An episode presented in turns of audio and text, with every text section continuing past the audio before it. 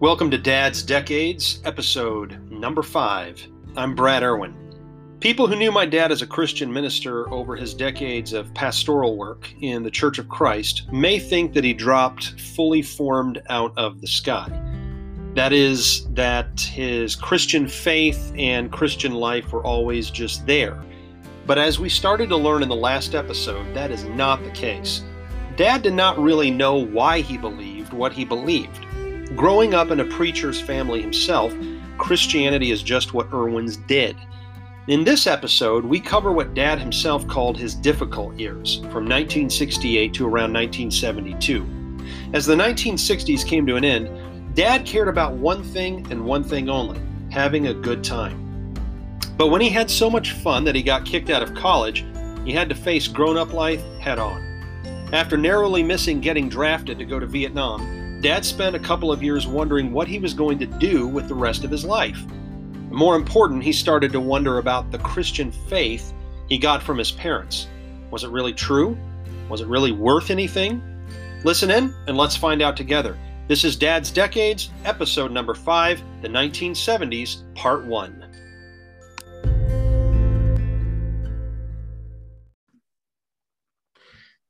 Okay, Dad, we are back, and uh, this episode is supposed to be about the 1970s, but I'm going to back up to 1968 and cheat a little bit because uh, in the last episode, the 1960s episode, you called the last two years of the 1960s uh, your your difficult years, and uh, and so I feel like that's a good place to start.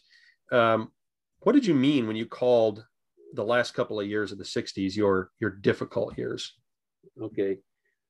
Of course i turned 16 in 66 started driving a car in 66 um, i wasn't a real good driver. I was a reckless driver. Uh, did some really dumb things with the car. Uh, did some dumb things with my friends. You know we didn't do anything that was a felony or a crime but we just did some really silly things. Uh, just out of immaturity, I guess, and, and pure foolishness. Uh, the, my grades in school kind of reflected that in high school. Um, I mean, I had a bunch of good friends. I went to a really good school. Uh, we were, for all practical purposes, good, good kids, good young people, but just did some dumb things. I became a Christian in 66. That changed my thinking a lot, but I still had a lot of immaturity in me. I still had a lot of the old Trav in me. So as a result, um, I still was doing stupid stuff. Um, I was growing in some areas, but not growing in others. That was 66, 67. I went into the 12th grade looking for, uh, looking forward to getting out of school. Um, I just wanted out. And um, 67 was a good year. That's the fall of 67. Then we went into the winter and spring of 68 um, squeaked by on a couple of uh, classes. Uh, I tell the story about my English literature class, uh, how I did not let Mama and Papa, your Mama and Papa, my mom and dad see my grades because they would have made me go to summer school. So I just didn't show them the card and I hmm. graduated. I mean, I squeaked by, I got by, but I, I had been to summer school so many times before and I hated summer school and I wanted out. So that's a little deception there, I guess, what you call that. But you know, looking back over the, last two or three years, they were good years. I just did some really dumb things, and I'm glad I wasn't hurt. I'm glad nobody else was hurt. Um, nobody was hurt that I know of. Um, they were good years. A little bit of rebellion there, but that then that kind of kind of went into the college years as well. the first two years of college, 69 and 70, and part of 71 when uh, I was adjusting to college. I lived at home, had my own car, came and came and went as I wanted to, as I as I needed to, had a job, um, went to class. Pretty much all my friends had gone their different directions, and I was uh, going to class, different classes, trying to discover what I really wanted to do. And I think I did. After about three to six months, I figured I didn't did not want to go into accounting but I didn't have a clue what I wanted to do. But I just kept going to school and taking all the liberal arts classes. and uh, doing fair, fairly well with them. I just wasn't passionate about an education.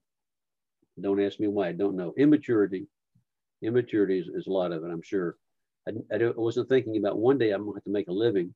One day my mother and dad are going to die and I'm going to take care of myself. Or one day I'm going to have to move out and take care of myself.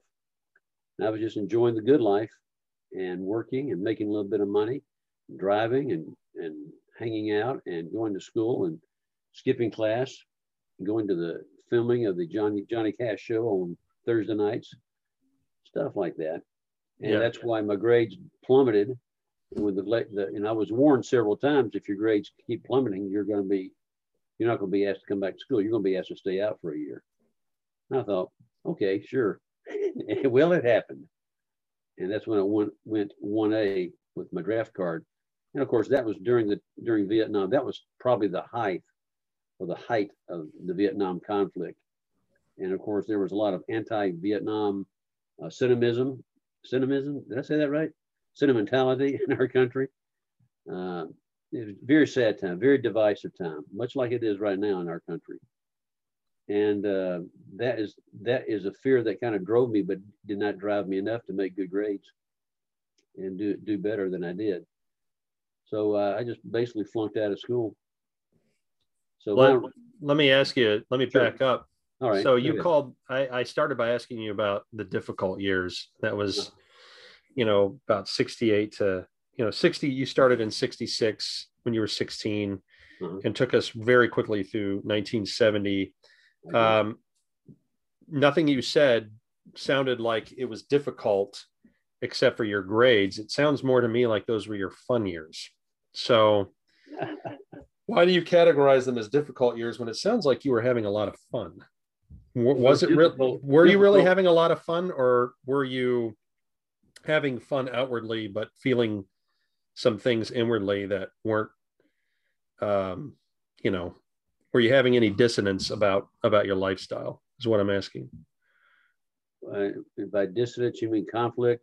Yeah, yeah. yeah. So you were having a good time. I mean, that's sure. what you've said over and over again. You were having a good time, sure. perhaps endangering people's lives, and we'll talk about that in a minute. But it, it sounds like you life was fun. You know, life yeah. was good. I think you said that. So why do you why do you say difficult? Well, it's difficult because I know I knew what was right. I knew what I should be doing, but I wasn't doing that. So I had this tremendous amount of fear and this tremendous amount of guilt. And uh, I felt I didn't I didn't feel good about life. I mean, I felt good about what I was doing in a way. I had fun, like you said, but it wasn't the right kind of fun. And so I, I struggled with that. I wasn't unhappy and I wasn't rebellious and I wasn't in danger of going to jail. I wasn't destroying property and acting totally irresponsibly. I was irresponsible though but it's just there was a conflict. You know, I had the little had the angel on one shoulder and the devil on the other shoulder, and there was a constant fight there. And I tried to live two lives. I tried to live the life of a of a Christian young man and and make everybody think I was a good guy. But on the other hand, I was this uh, guy that loved to have a fellow that loved to have a good time and um, do some things that were questionable. Not horribly terrible, but not good. And so there was that there was that conflict, and it just just just uh, and I wasn't I wasn't getting ahead. I wasn't I wasn't accomplishing what my parents wanted me to accomplish, and that is get an education and move on. And I was um, retarding that progress. I wasn't thriving. It wasn't their fault. It's my fault. I, I was more of a follower than a leader. And whatever the guys wanted to do, that's what I did. I didn't question it, but I knew if my father found out, I'd be a dead man, you know.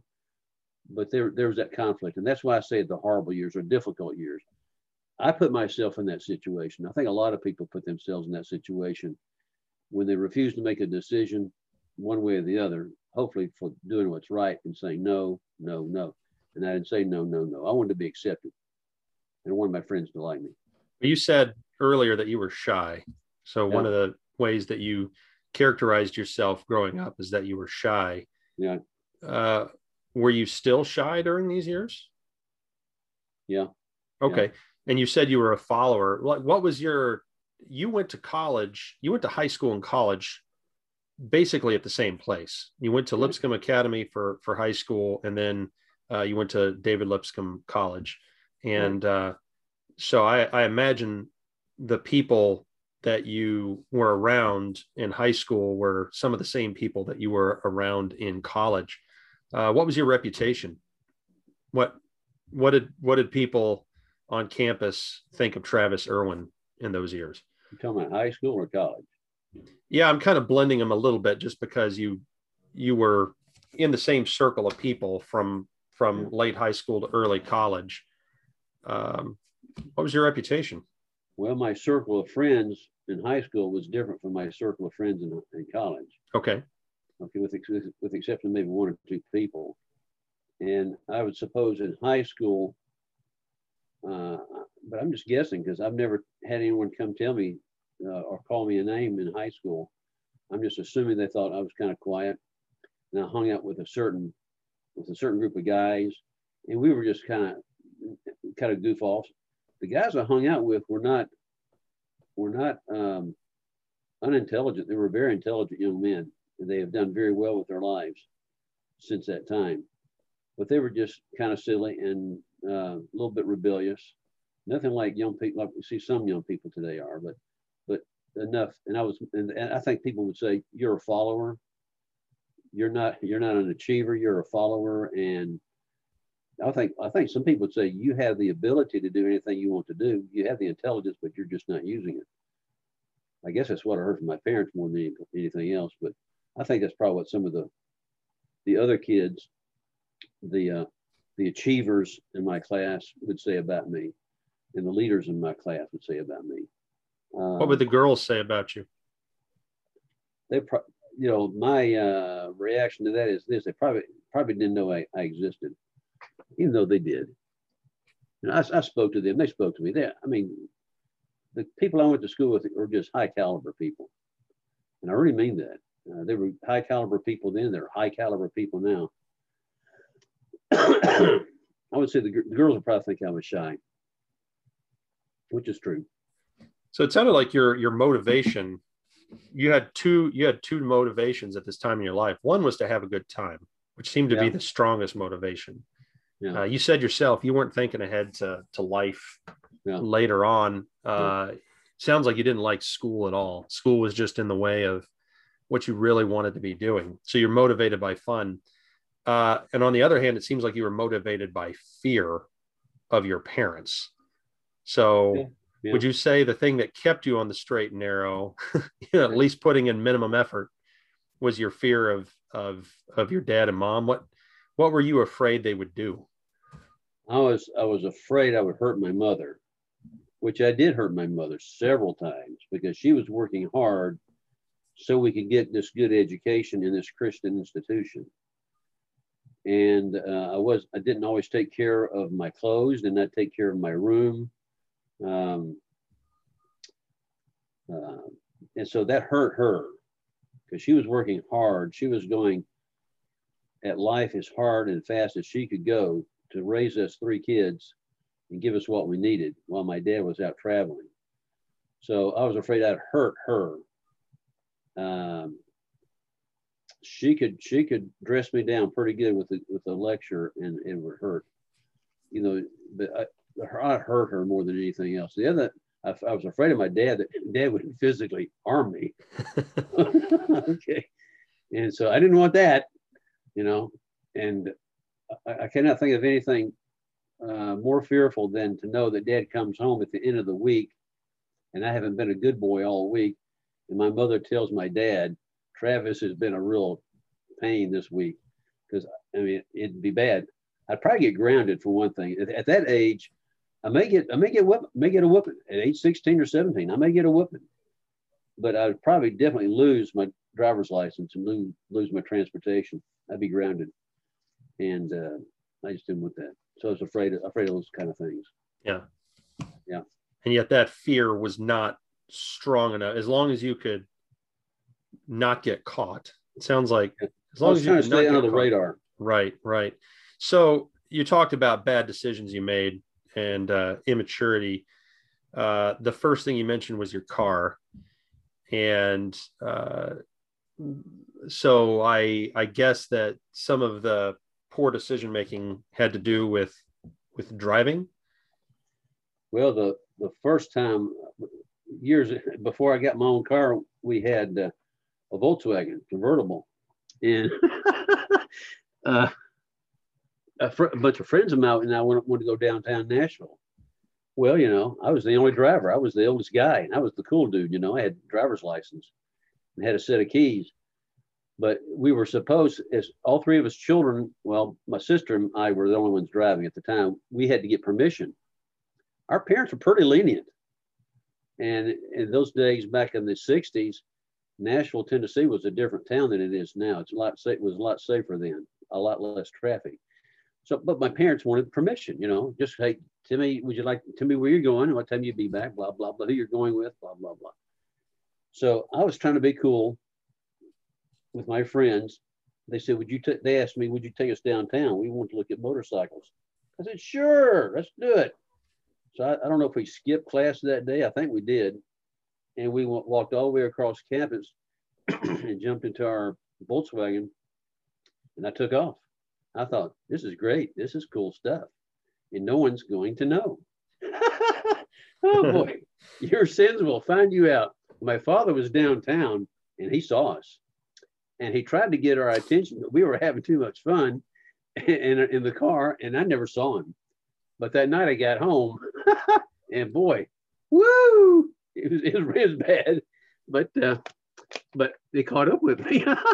you know, you try to, you do a lot of things that you think your parents will never find out about because you're doing it with your friends at, at, this time and place, and your parents are way over here somewhere. But no, you know, they're like Santa Claus or like the Lord Himself. They know what's going on. And, and sometimes my parents' friends would tell them about my driving or about something about me, which made me angry. But anyway, I got caught uh, taking the car, and my mother was crying. My, my dad was mad. So that's what I came home to. I thought someone had died in our family because my mother was crying. And I thought, who died? And little did I know, I was the guy getting ready to die. So it's funny now, but it was not funny right. then. It was. It will probably never be funny to them. So anyway, that's the kind of kind of silly stuff that I tried to get away with when I was younger. And I and learn hard way that parents are everywhere sometimes. Did you uh, did you drink? Did you ever drink? I didn't try drinking till I was uh, older, till I was in my early 20s. Um, and I did that because I was a follower. And I did that with some some uh, cousins, and I'm ashamed of that. Was drinking something you like? Some people get into it for a while. Um, some people try it once and never do it again. Were you someone that kind of went along with it for a while, or you tried once or twice and that was that was it for you? I only tried once, only tried once. And really, I did it as a follower. And uh, I shouldn't have done it then, but I did it as a follower. And once the, once the, my cousins left, I no, I no longer did it again that I can remember. I just, I it, it didn't appeal to me. Alcohol and I, alcohol and I don't get along too well. Yeah. So I'm fortunate there on that. But did you ever have an opportunity to try drugs of any kind? Uh, the, the, drugs were around us. Uh, I was afraid of drugs. I'm still afraid of drugs. I'm 71 years old, and yeah. I am afraid of them. And so, I have uh, I've never had any desire to uh, get high or try any any uh, mind altering drugs. I just I just don't like them. I don't. I've been on them when I had cancer. I had to take a lot of high powered drugs. I didn't like them then, and I got off them as soon as I could. I'm ticking down through the list of, of typical vices that tempt teenagers and young college students. Um, smoking. Did you ever?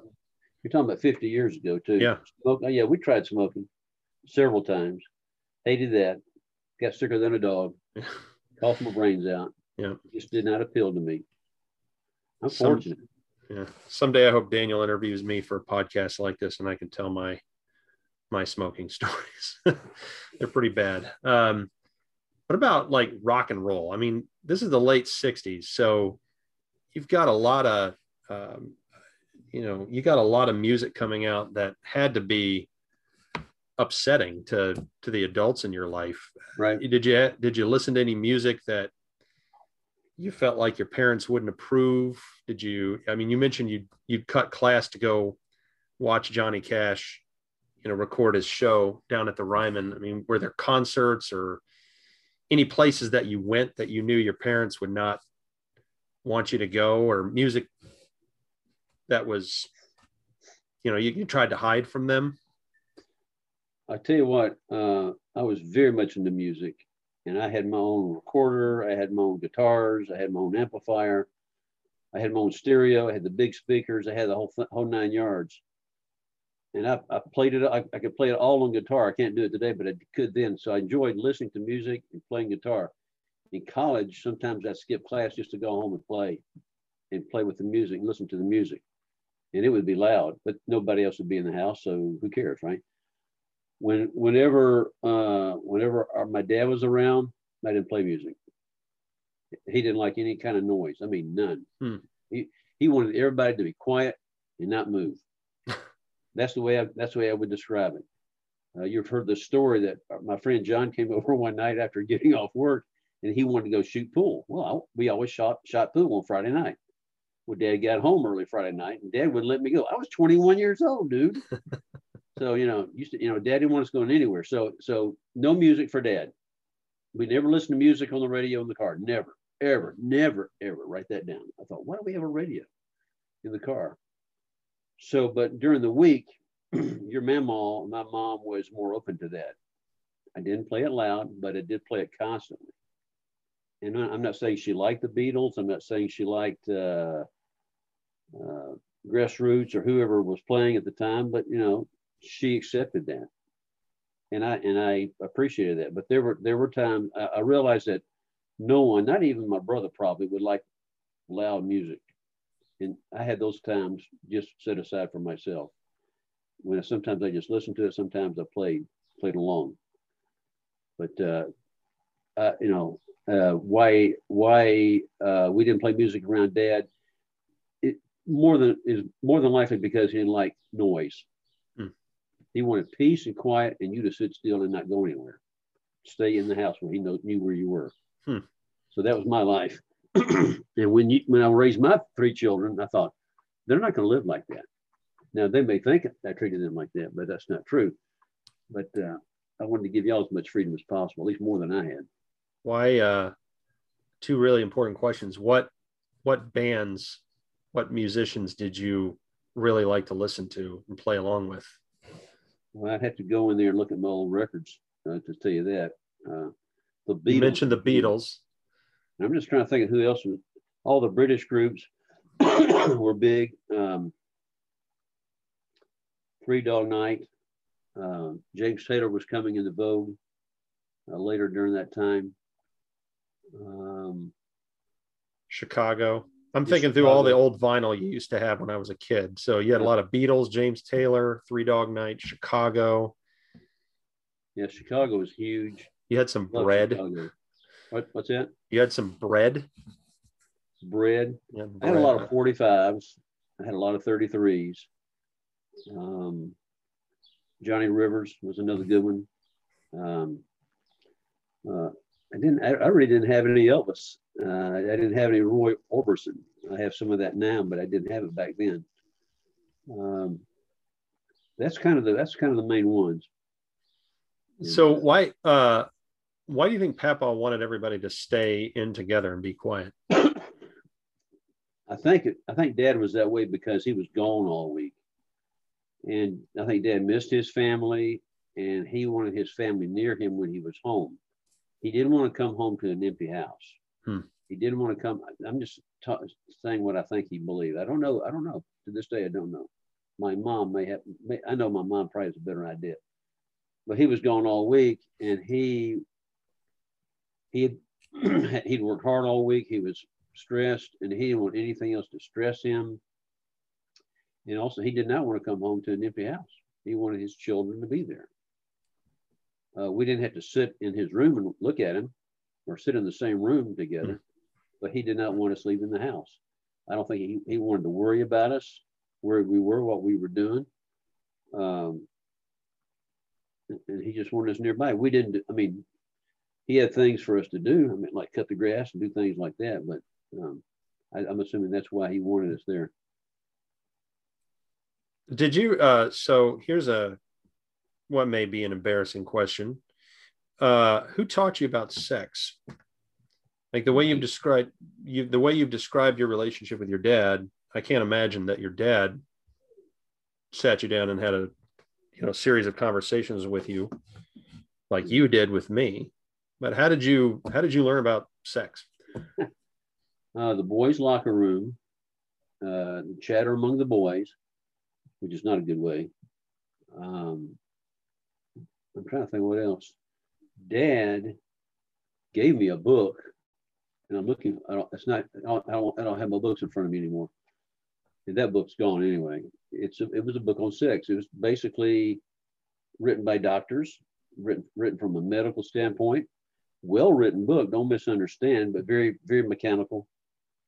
Uh, not much in it about um, morals, but I knew what morals were. I understood what morals were all about. But but basically, Dad just handed, handed me a book about an inch thick to go, and I hmm. appreciate that. Mm-hmm.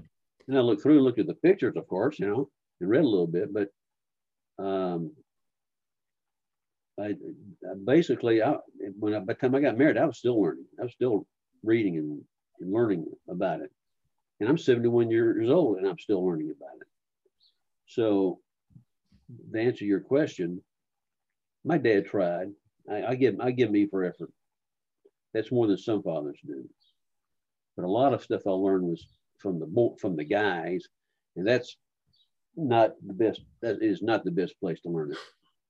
They didn't have a clue what they were talking about. Yeah, they just talked about, you know, org, uh, you know, sexual organs and stuff like that. I was a follower. And I went along with it. I'm ashamed to say it. With sex, uh, you know, I feel like for most teenagers, most Christian teenagers, that may be the um, maybe the biggest issue, right? I don't want to call it a vice because it's not, but that may be the biggest issue. I mean, how big of a you dated, right? I mean, you had girlfriends, and I mean, how how big a a deal was avoiding having sex or um, for for you? I mean, in those in those days, in those days, there was not the pressure that there is today. Hmm. Uh, there was never the, and I dated Christian girls. I know Christian girls have sex outside of marriage, by the way. But the girls I dated, I didn't date that many in high school. I dated probably a dozen in college. dozen? All, pardon? A dozen? Well, I I think so. I could come up wow. with six or seven names pretty quick. uh, never got real close to a lot of them. I did get close to one, and she was the one that was really tempting. Hmm. But I knew better, and she knew better too. But that's beside the point. Um, but you know, I, I didn't have that temptation then. Like young young people nowadays, I don't think they're tempted. I just think they expect it for one another and they do it mm-hmm. in the story. So it's a completely different world now. This, you know, this world's different now than it was when I was a kid. And I, I lived in kind of a bubble. I lived in a Christian bubble. Most of the people I dated and spent time with were Christians. And so we knew what was expected, what, what we should avoid, what we should do. But I never had that temptation. Uh, well, almost, I did have that temptation, but I knew, I knew where to stop. Mm-hmm. And the girl knew where to stop. So what was uh, what was your church life like during this period in your life? You were having a good time from the sound of it. um, and most of what you talked about are the good times you were having with friends. And then there was school, which was just kind of in the way of what you really wanted to do. Uh, what was church life like? That's a great question. Church, uh, church became more important. Um, I got to, I got to teach a Bible class when I was about 16 years old. a man by the name of a man by the name of John Hubbard took me aside and said, uh, "I'd like for you to help me teach my junior high class on Sunday morning. Would you be interested?" And I thought, "Why?" I thought, "Well, why not?" And so I went to class with John uh, every Sunday morning, just religiously, and I was I was a, a big man on campus. I was a uh, I think I was a, probably a junior or senior in high school and later a college kid. And so you know, these are little like sixth graders and seventh graders, right? Excuse me. And so I'm, I'm, you know, I'm, I'm, I'm cool, right? I drive a car, you know. And so I learned how to I learned how to teach. And it was kind of rough, but he took time and helped me. And, and so that was going on in church. I got to make comments at the Lord's table uh, during church. And that was just a big church with a lot of PhDs sitting out in the assembly. Which church was that? At that time, it was Harpeth Hills. Harpeth Hills Church Harpeth Hills has about 1,500 members now. It's a huge church on Old Hickory Boulevard in Nashville. Um, but you know, we were we were well known and pretty well respected. Um, it's just you know, you went to church and you you were very prim and proper, and you wore your uh, nice clothes and you sat up straight. And uh, you spoke to you spoke when you were spoken to or you spoke to people. Had just a few young friends there not many young friends. Most of the a lot of our members there were college professors at lipscomb. Good people very good people very solid people i'll tell you the story one time papa took me to your dad your papa my dad took me to a men's business meeting and we were driving out to the church, which which was a pretty good ways away from where we live. And he told me all about men's business meetings. I'd never been to a men's business meeting before for church, and he told me all about it, and uh, he prepared me for it. He prepared me well for it. And he says, he says, sometimes we disagree, we get a little bit loud, but we still love each other. And I just want you to understand that it's okay. And I thought, is there going to be a fight or something like that? You know, and there was no fight. There was no yelling. There was no screaming. There was no raising of voices. All the men got along very well and, and talked about the work of the church there. So that was an experience I had too. Those kind of, that stands out in my mind. Um, my sister got married there. Um, you know, we were, we were pretty a big part of that church and um, it was a good experience was uh, can you remember the first time or the first few times that you taught the class or spoke in the full assembly? I can remember the first time I led the thoughts at the Lord's table. What was that like? Tell, that tell was, us about that. That was terrible. It, it was. For me, it was. It's, you know, you, these all, all these people are sitting there and I'm trying to, I'm trying to quote, I'm trying to be really cool. I'm trying to quote scripture. And my voice, my voice cracked. So I was going through puberty, you know, late yeah. puberty. You, know? you were what, 16? About 16, 16, 17? Yeah. Well, I think then I was about 18 or 19. Okay. Uh, but uh, that that was still, I don't know. I think I was still in high school then. what what was happening in our family at that time dad was running the dry cleaner, so I was going to school and working there and trying to have fun, which I didn't have because I didn't have any time. But we the church thing was was good, and then um, about 1970 or 19 or the 1968, I went into college and still worked in the dry cleaning dry cleaners some, and we finally sold that, got rid of that, and then I get it I get into uh, my turn 20, 21, 22 we'll talk about this maybe later, but uh, I started preaching. I did some preaching. And there were always some guys that would go with me and they'd lead singing, lead prayer, and maybe I would preach, or maybe they would preach. We took turns doing that. We all jump in our car, jump in our car, crowd in there, and go out in the country to some small church and and hold the church services for them. And later on, I would just simply either go by myself, and sometimes my dad would go with me, later on, your mom would go with me before we were married. That's how young we were. And my good friend John and his uh, wife would go. So there's that that's beginning to evolve and turn into something. And I really didn't want to preach. I wanted nothing to do with preaching, but I don't I didn't mind filling in. Uh, later on, during that time in the early 70s, I did get married. I don't know if you want me to talk about that now or not. We'll get to it in a little bit. Okay, well, I'll leave that alone. Go ahead. Well, I I, I want to ask. Uh, you said uh, the man who invited you to teach class with you, right, uh, was um, John Hubbard. Was that his name? Right. Why did John Hubbard pick you and ask you, you to, to, join him? You got me. I, I, like to know that. I like to know the answer to that. I think it's one, one or two, three different reasons or possibilities. One is he saw potential. Uh, number two, he was desperate and needed somebody to help him. or I, I, I would not put anything past my parents in asking him to do that. And I don't have a problem with any of those. He got me teaching. Your mom started teaching the very same way. Hmm. And so I've been teaching for 55 years. That's a long time.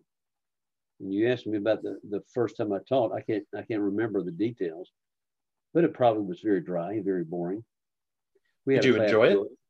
Did I enjoy it? Yeah. Do you do you did you enjoy it enough to think I want to keep doing this on my own, or were you only doing it at that time because someone asked? Someone. I, I like the attention of the girl, of the young girls. Hmm. They thought I was Superman. Yeah. But uh, I kept, I kept being asked to teach. There's two reasons why you're that you're sometimes asked to teach. One is you're very good at it. The other is they're desperate. Yes. And so I think they were desperate for teachers, and they asked me, and I continued to teach on up through there. I did a lot of did a lot of teaching in Vacation Bible School. Um, and then of course I got into youth work and, and more preaching. So that happened later. So yeah, that's, that's what's going on in high school. why did you uh, Why did you go to David Lipscomb College? It that was a given. In other words, we had moved to Nashville in 1962 to to enter Lipscomb High School, junior high, and elementary, because Papa, your Papa, my dad wanted us to experience Christian education. Yaha, great, not a problem. Well, Mama is working at Lipscomb, which uh, helps us go to Lipscomb. We couldn't have done it without her working at Lipscomb because she got a discount. So it was just understood that when you graduate from high school, you just go across campus now and you start college over there and we didn't have a we didn't have a problem with that. Uh, your my mom did threaten me one time. She says, if you flunk out of school, I'll send you to a state college. Is that what you want? I said, no, I want to stay here. She said, well, you better straighten up, mm. which I didn't. and I, I, never did go to a state college, and I have nothing against state colleges. But it was just understood when you graduate from high school, you will be going across campus to the college. And did your parents pay your college tuition, or did you have to take care of that yourself? They did that. Um, I paid. I paid some of it. Um, in fact, I think I paid um, just about all of it. Is that right? Um, no, let me take that back. They paid that. I'm sure. I, am sure I paid some things, but it wasn't a zillion dollars a quarter like it is now. Mm-hmm. And then when I got married, when I got married, the money was really super tight, and they helped me then as well, without the discount, for about a year and a half. When did uh, Papa owned the dry cleaners? What years was he in that business? I'm thinking my junior. I want to say sophomore, but I really don't think so. My junior, senior years of high school, and maybe the first two years of my college. I, am thinking three or four years. It was the longest three or four years of my life, and I'm sure it was for him too. You were working with him at the dry cleaners, right? There was a time when I ran it all by myself. Oh, is that right? Papa, Papa wanted to get off the road. He was in church finance. He wanted to get off the road, be home more. And the dry cleaners provided that means. But then after a while, he just could not make a living in the dry cleaner. So he went back on the road again and I took it over. But we did work side by side a lot. and many times, of course, during the week when I was in school, he pretty much he, he didn't run it by himself. There were other people that worked there. But after a while, he had to let everybody in the in the dry cleaners go because he couldn't pay them. Mm. That was during the time whenever uh, permanent press clothes were coming into vogue, and uh, people didn't have to take their clothes and their shirts and everything to the dry cleaners. They could just wash them and hang them up, and they were ready to wear the next day. Mm.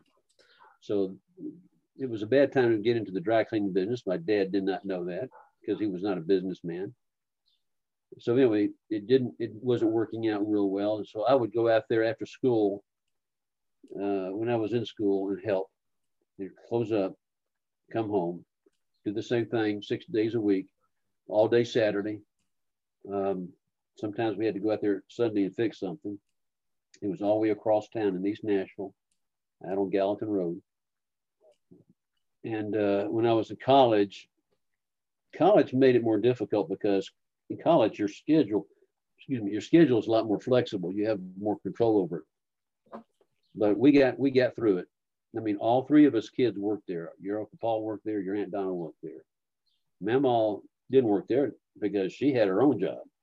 She was, as the old saying goes, pedaling as fast as she could go, uh, being a homemaker and working full time. So, what I hear you saying is your dad, you and your dad didn't always work there together a lot.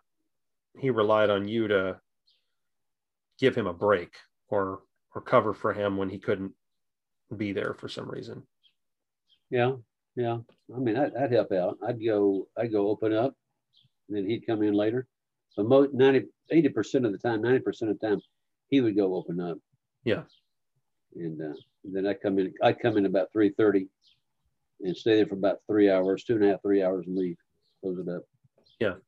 yeah. So uh, 1970, you were half, you were uh, in your sophomore year of college. You said your grades were not good.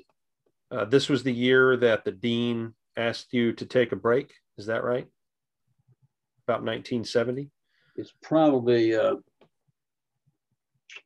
I'm thinking, I'm already thinking that is a little bit later now because 77, 71. in 71, I was still in school. Mm-hmm. And I was dating dating quite a few young ladies and uh, having a good time.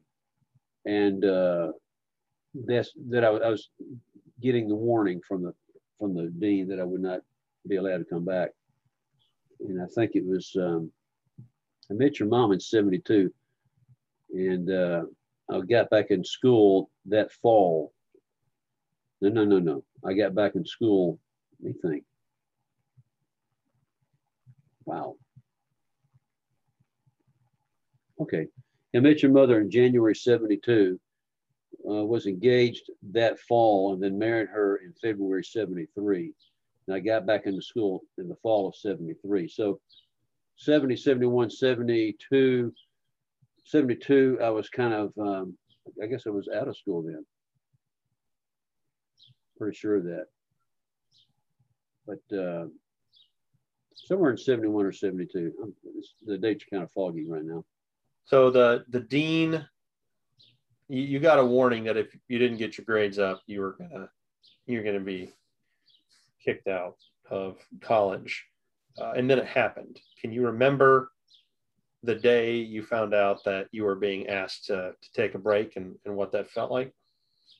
Yeah, I got a real empty feeling in my stomach, a real, a real uh, weird feeling, just like, wow, it did happen.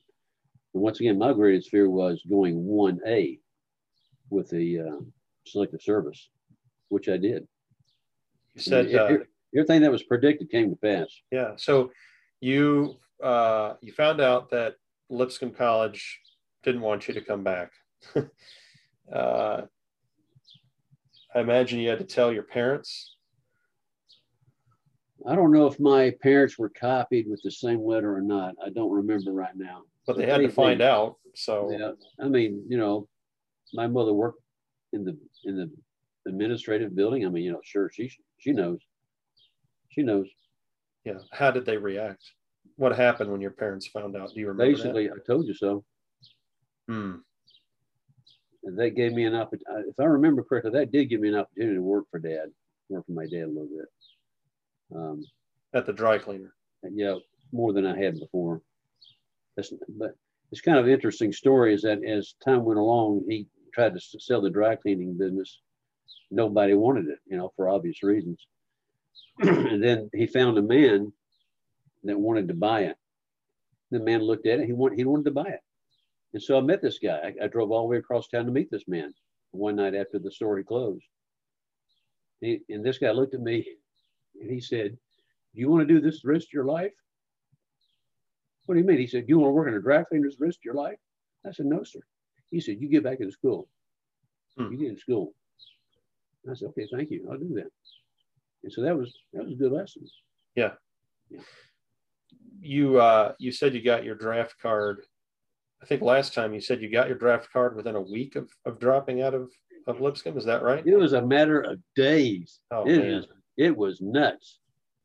So I, I was shocked. Tell me what happened the day you got your draft card.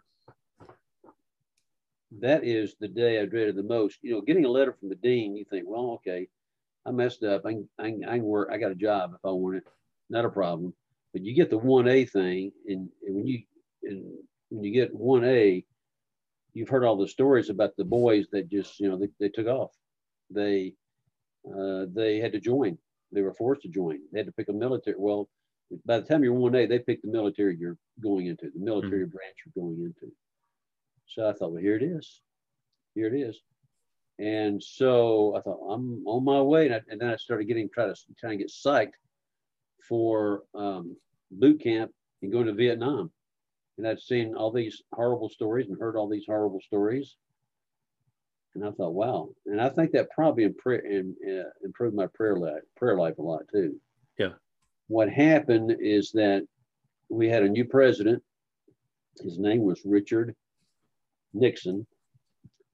And he did not abolish the draft as much as he had a lottery uh, to determine who would go to Vietnam. And uh, one through the numbers one through 365 with a date for each, you know, the your a date for every, every number, January 1, and so forth. And my number, about the first hundred, about the hundred, the first 160, 170 numbers that were drawn, those were the guys that were going to Vietnam. Well, my number was like 317. It was a really high number. Mm-hmm. That was that was an excruciating day, I promise you. Mm. And when I found my number was 317, I, I thought, you don't have to go. Wow. A lot of my friends did go. And so I just, I don't know. Luck, answered a prayer. What do you call it? I don't know. But a lot of people went. A lot of them didn't come back. Any, did any of your close friends uh, go and not come back? I had uh, a friend I went to high school with. He went. He didn't come back. Uh, I heard of a lot of other people that went. They didn't come back. Um, that that creates guilt. Hmm. So you said this improved your prayer life. Yeah. Um, you you got kicked out of school. You got your draft card. You went through a period of you know waiting and wondering if you were going to have to go. You said you were psyching yourself up to, to go to boot camp and go off to Vietnam. I mean, just what what was your overall state during that period of time in your life? Um, how did you feel about yourself? How did you feel about your life? Well, I was looking back, I was wasting my life. Um, just just uh, you're talking a 20 you're talking about a 20 21 22 year old man that has the maturity level of a 12 year old um, i just didn't uh, i just didn't know what to do.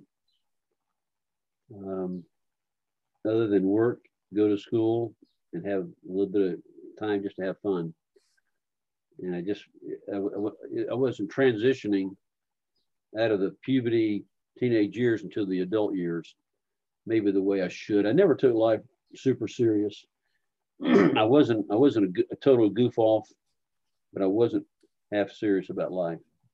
You're saying that getting kicked out of school and getting your draft card didn't change that? It, Even it after those two things happened, you were still kind of a 12 year old mentally? Well, it, it did change things for a few days. And, and here's, how, here's how it worked, you know, great fear and trepidation. I've been kicked out of school. Fear and trepidation, I'm 1A. So I'm on my way. Okay. Then they had this lottery and I get a, I get a high number. Well, I revert back to the way I was before I got kicked out of mm. school and before I went to 1A. So, you know, you go from fear to just total relief. At least I did. Mm-hmm. And, um, and I, but I, but but I had, had not changed, had not changed or grown through the process one bit. Hmm. So I'm still the same young man that I was before going 1A than I was, you know, same same guy before I went 1A, uh, you know, afterwards. And you, um, you, mentioned that this man who came to buy the dry cleaner, uh-huh. what he said to you, and and you got choked up when you told the story. Yeah. So, at what point during this time in your life, you're a college dropout, uh, you're just basically working, living at home, right? Were you living with your parents still? Yeah, we're still. I'm still at home. Mom and dad would leave in a few years uh, they would leave shortly and go back to Memphis. I also changed jobs. We did sell the dry cleaners. Mm-hmm. I started working for the phone company over in Green Hills. That's where it was at the time. Had a neat job, four hours a day. You know, it's about four or five dollars an hour, which was radical money back then. And uh, things were things were getting better. And I met uh, a man, a young man who lived there. His name was Jerry Love. Jerry knew what he wanted to do with his life.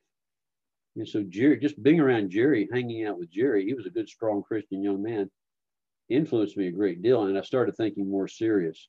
Hmm. I was very, I was very interested with all the women I worked with in the in the mail room there, for sure. But he helped me start thinking a little bit more correctly. He didn't realize he was doing it, hmm. but he was doing it. I was still a follower. Um, there was another guy that worked in the mail room. He was not a polished Christian man. He was he was an agnostic. He kind of led me astray, or I, I let him lead, lead me astray. But after a while, I finally had to make that decision.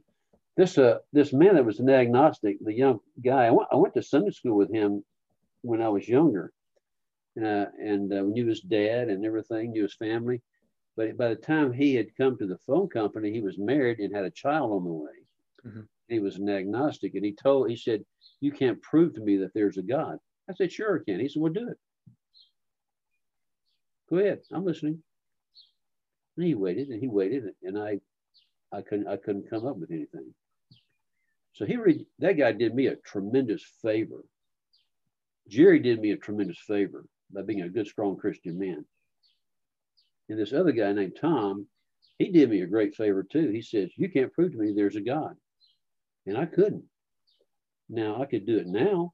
I couldn't do it then at age 21, but I could do it now. And so that was a great that was a great thing he did for me. He just probably really, really didn't realize it at the time. So that made me start thinking about my faith in a more serious way. And and I needed to present a better Christian witness to the world than I was presenting. So I started changing and started growing, and I started hanging out with people I started hanging out with Jerry and with his friends, and all his friends, or a lot of his friends, were going to be ministers.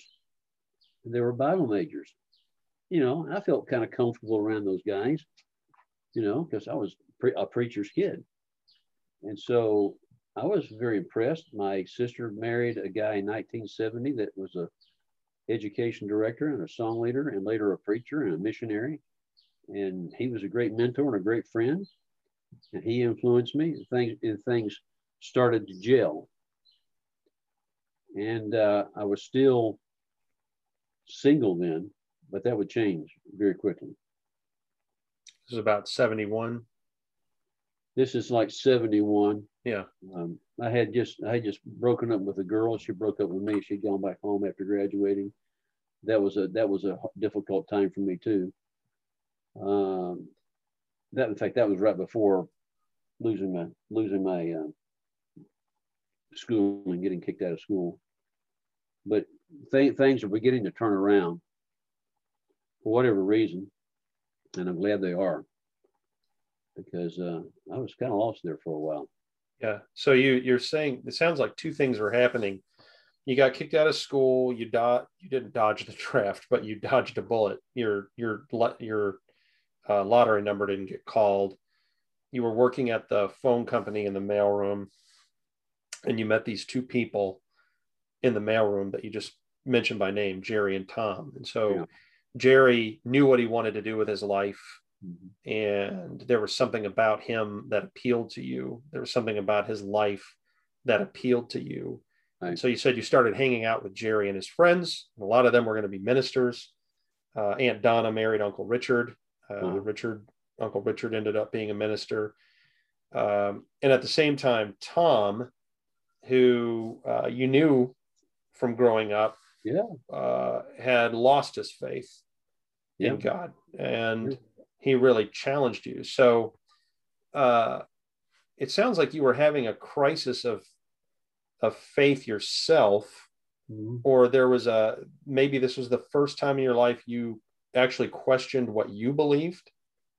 No, at the same time, you were seeing someone who did believe it and was living yeah, in a way that appealed to you. Yeah. I could have gone, I could have gone either way. My faith was tested and it came up short. Hmm. You know, did I believe in God? Yeah. Did I go to church? Yeah. I did all the did all the right things, but I never knew why I was doing that. This guy challenged me. And I and I chose, okay, I'll take that, I'll take on that challenge and I'll study for myself. I don't think he and I ever got back together on that discussion. Hmm. I think he, he quit that job, moved on to something else. Mm-hmm. But I did learn, and I'm still learning at age 71, about evidences for that confirm my faith. And so, um, and it, may, it made me take my faith more serious. Hmm. Yeah, this is this is for real. In other words. Yeah. Yeah. So you would you would look at 71 there as a year because your life as you've described it up to this point was it was moving it was was kind of moving along um, I don't want to say a predetermined predetermined course but you know your parents moved you to Nashville put you in Lipscomb Academy uh, you talked about how you were in a bubble how you were sheltered. Uh, church was a big part of your life. School was a you know your friends were a big part of your life. It sounds to me like 71 was the year. You're out of school. You're afraid of getting drafted. You're about 21 i mean you're legally a, a man right? Um, the the the easy you know everything was moving along at, without much effort until this year and maybe this was the year it sounds like where you had to start making some decisions for yourself. You had to grow up for yourself. What do I really believe? Yeah. You know, eh, you know, my faith, my faith practice has always just been handed to me, and I've always just been happy to go along with it. But now someone's really challenging me, right. and uh, you also met some people that were showing you a, a, side of Christianity that you hadn't seen before that appealed to you. And so it seems like 71 was a year that you started to turn. Did you know in 71 where this was leading, or did you just, were you even aware that your life was changing at that point? I just thought I've got a new group of friends. Yeah. But but I could I could it, but it began it, it began to change because it affected the major that I had in college. It would affect my major. Yeah. It would change a major. I didn't have a major. Now I've got a major. You would go back to college in 70, 73. So you uh, uh, August of 73. Okay. So you were still, you were still a couple years away from actually going back to college. Um, when you in in 71 so let's let's end it with this uh, you said you met mom in january of 72 right Okay. So you had a serious girlfriend. She broke up with you Mhm. around the time that you got kicked out of school. and then she grad she graduated and moved away and that Right. relationship ended. So you lost a serious relationship. I know I've heard you talk about her before, so it sounds like you thought you might get married to her at some point. So She wasn't thinking that way, but I was. Right. So you lost her, you lost school, you nearly ended up going to Vietnam. Yeah. Uh, 71, you go to work at the phone company, you meet Tom and Jerry. Right. Uh, you start hanging out with a new group of friends. You're getting more, you're studying for yourself. You're really trying to find your own faith. Um, and then we get to January 1972. Uh, how did you meet mom? On, on a blind date. Okay. Our friends John and Donna Temple uh, were going with a youth group to uh, skating. We were going to a nursing home to visit old folks, and then we're going to go skating afterwards. And they wanted me to meet your mom. So that's how I met her on a blind date, and we went skating. And tell tell me what were your first impressions of her She was a young high school girl, and I was a college guy. Long and short of it, she she could skate real well. I couldn't skate very well. I kind of hugged the wall quite a bit that night. But you know, she was nice.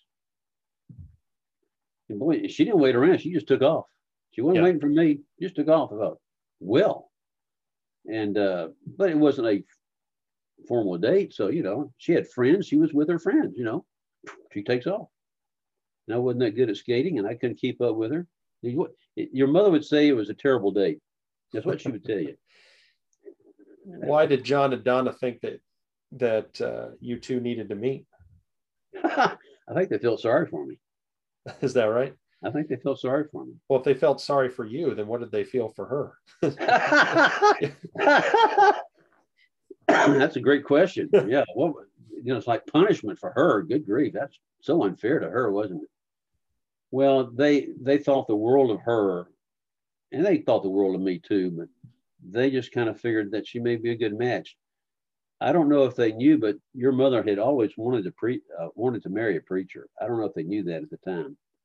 That may have might have been it too as well. had you actually so this is early 72 um had you actually started doing some preaching at that point Yeah, I've, I've done some absolutely. okay you had this was so that you were working at the phone company about that time you met jerry love Yeah. uh they he and his friends were ministry types and you started Yeah. hanging out with them so Right. you're saying that you had started to dabble some in preaching Yeah. um I'd, I'd done that since the since 1969. oh okay so you'd you'd been doing that since since john hubbard first invited you to help teach a class Uh-huh. when you were 16 and you said some things at the lord's supper table when you were 16 you're saying that you had started to get some opportunities to to preach or to speak. And so uh are you saying that by the time you met mom in january 72 you already had an idea at that point that you would like to go into ministry? I was thinking for your life's work I was Okay. thinking about it. Yeah. and john was was john temple uh, you said he was a youth minister at that time He worked with the youth. Um, I think John was probably preaching somewhere too, but but I just all the there's so many. John was doing so many good things.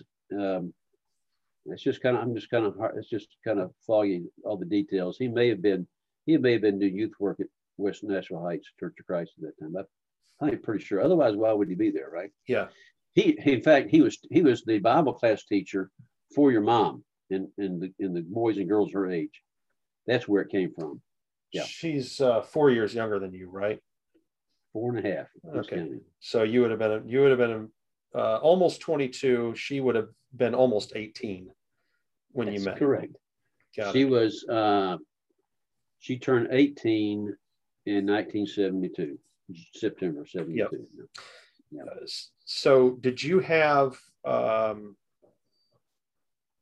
did you have any um, i lost the question that I wanted to ask you about that. Okay, so you went skating. You said mom would say it was a bad date because you didn't know how to skate very well. She was skating around. I mean, did you did the two of you have any time to yourselves on that first date just to talk to each other? Just talk, small talk. Just small talk. And so after after the date, after we all went back home, life returned to normal. Of course, I thought, well, okay, that was that was nice. Yeah. Time, time to do something else now. And John said, uh, well, what'd you think? I said, she was okay. Really? Yeah, she was okay. And uh, I was more interested in what she may maybe thought of me. Yeah. Um, uh, your mom would have to answer that question. But uh, John, John said, uh, he said, I think she may be interested in you. You need to ask her out again. And I thought, really? So anyway, I, I, followed up and I was still shy and I had to push myself to give her a call, but I gave her a call and we went out again. I can't tell you where we went. I think we went to a basketball game, a college basketball game. We went, you know, I was trying to impress her with the fact that I was college, even though yeah. I was not in college at the yeah. time. So um, anyway, uh, we one thing just led to another. Here we are. I'll, the last question I'll ask you, and we'll pick up with with this next time, is how long before you and mom were a couple? I mean, how long did you just kind of date and, and until you were an actually an item you were together? Well, um, pretty fast, or did it take pretty, a while? Pretty quick. Yeah, I'd say three to six months. That that your mom went off to Freed-Hardeman in the fall of, of 72. And so that you're talking about nine months in there. And I got, you know, we, we got pretty close and I talked to her every day. Sometimes, I don't know if I saw her every day, but I at least would talk to her. But we were pretty much a couple. Um, I forget when she, when we stopped dating other people. I don't, I really don't remember that. Mm-hmm but she could probably she probably has a better memory than I do on that. Yeah. Okay. Well, that's what we'll pick up next time. We're gonna. I said we were gonna get to Akron today, but we didn't. There was way too much uh, interesting stuff to hear from you about uh, your late teen years and early adult years. But uh, next time we will we will get into uh, what it was like to date and get engaged to mom and get married. And that was all happening at the same time that you went back to college, chose your major, which was Christian education, I believe, and started to imagine uh, it sounds like a different kind of life for yourself than you had before uh, you bottomed out uh, in 71 and uh, maybe that'll get us to akron uh, next time we next time we talk things really started moving quick Yep. Yeah. Yep. Yeah. So it's getting good. It's getting it's getting good. Yeah, you're you're in the story there somewhere too. So yeah, looking it's, forward it's to pretty that. good after that happens. Yep. All right. Well.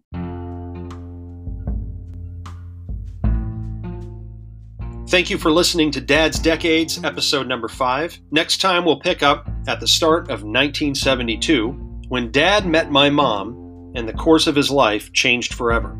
You'll find out how Dad decided to go back to college. And more important, you'll find out why Dad gave up his original college major, accounting, to pursue something that surprised even him a degree in Christian education.